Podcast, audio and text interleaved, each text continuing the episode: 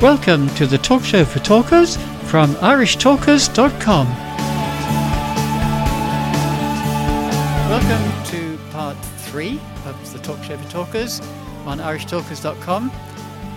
As always, we give you little reminders that uh, our website is irishtalkers.com. Our email address is info at irishtalkers.com. And you can always find us on Facebook because we're always there, even though we don't necessarily post an awful lot. We should post more, maybe. I try to post every show, but uh, we sometimes fail. We're not perfect. But I want to hand you over now to somebody who is perfect the persuasive, passionate, and perfect Paul Imani. Paul, over to you.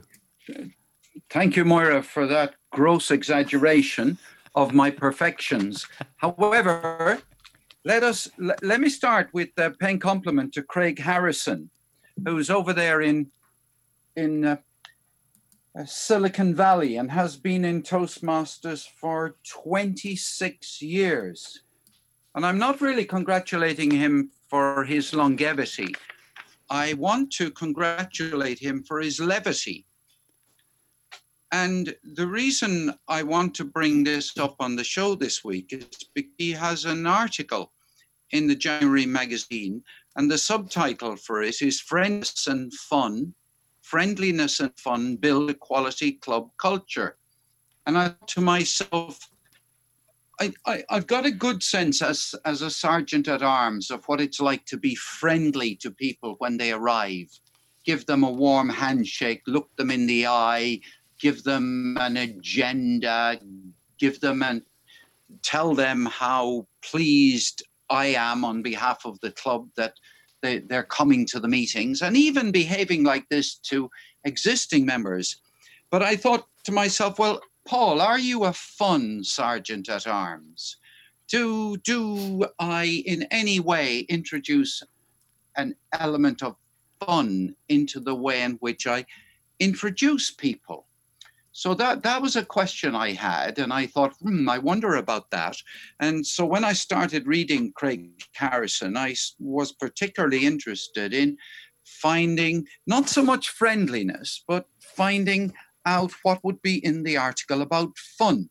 I also had in the back of my mind the quotation from Ralph C. Smedley saying that people learn best in moments of enjoyment. And uh, there's even uh, in front of me, it says, How fun is your club? So he may very well have asked that question how, how much fun is there in your club? But I cannot find the source of that uh, quotation. So it's entirely possible that. Uh, in context of that quotation, there might be some more guidance on how you can make a club be a fun experience.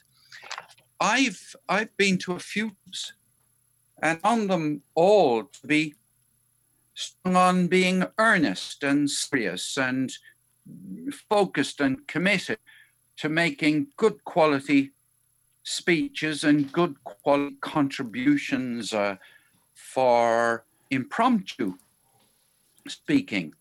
But fun bothers me because I'm not a particularly fun person myself.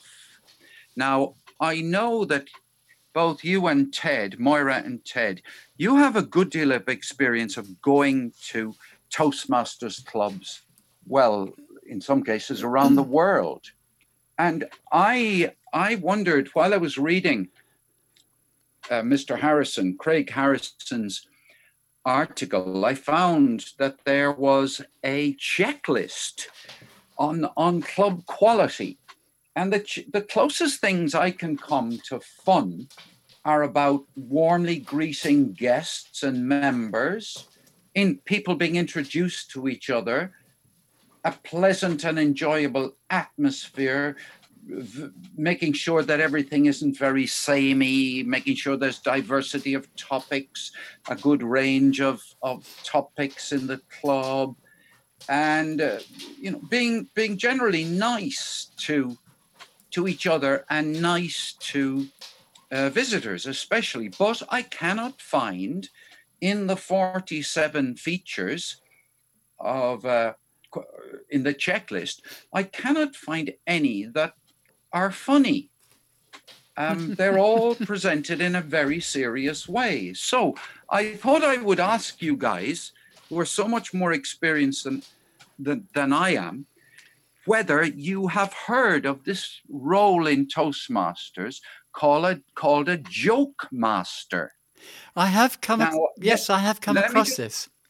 For listeners, I'll just fill in because Moira and Ted are probably going to be trying to remember you know, who was the last joke master they came across in, in Toastmasters. It is a role in many clubs around the world. I can't tell you exactly how many, but certainly more than two.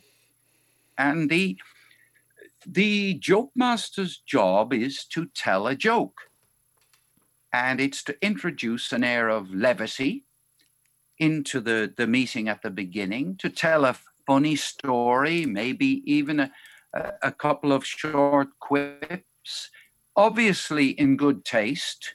Obviously, they're not they're not to be blue jokes, if that's the, the right word for for jokes that are are inappropriate at Toastmasters.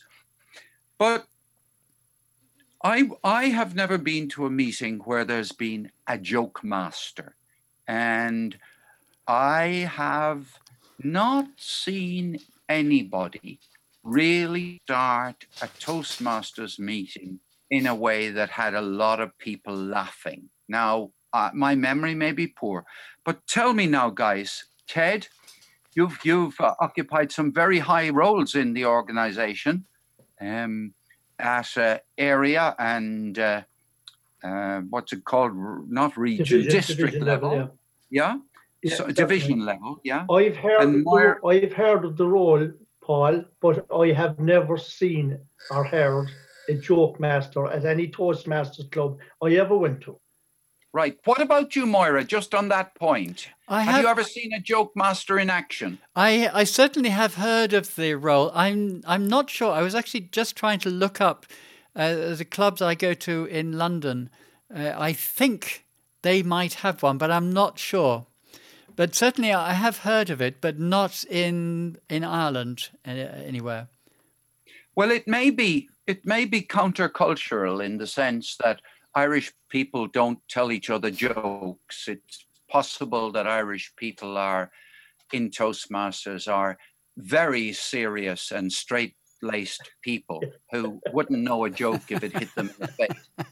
Well, I think you have the wrong country, Paul. You yeah. have the wrong country because one of the things that that I was thinking about when you were when you were speaking on this topic was that anytime our our topics are discussed, for, for a lot of the time there's a lot of laughter. Right. So that's that's definitely uh, oh, well, that's a good thing, you see. I mean, having a, you can have a lot of laughter and fun in the club without a joke master. Yeah, I, yes, I, I, I was agree, yeah. I was actually going to going to talk about a, a, club meeting that we had just two days ago, uh, where there was a lot of humour, and very little of that humour was in the formal parts of the meeting, like the speeches. So there were laughter during the speeches, but for example, during the reports, during the general evaluator's comments, there were there was lots of laughter, and I think that's somewhere you know, we have a we have to balance the formal side of Toastmasters with the enjoyment side of Toastmasters. And a lot of the enjoyment can come from keeping the formal side formal, but interjecting it during times when it's it's possible, like during giving the reports or giving evaluations or the, the general evaluator. This and is Mara, a- I would agree with you during the report, particularly, and I know that the meeting you're referring to with the Lee Valley speakers last Tuesday evening. Correct. I also felt, along with the general evaluator, the grammarian. Yes. When she was giving her report, there was a lot of laughter. Well, I she did it very well. She she she made us actually do all the work by uh, saying the what she liked and then asking the audience who said that particular thing, which I thought yeah, was, a, was, a very clever, very, very clever idea. Sometimes we say things and we don't realise we actually say them. and when it was being read back to us after, I was laughing. I was yeah, yeah, yeah, yeah. So now, if you if you put somebody on the spot and you say to them, "Who said this?" Yeah, that that isn't really all that funny for somebody who doesn't know the answer.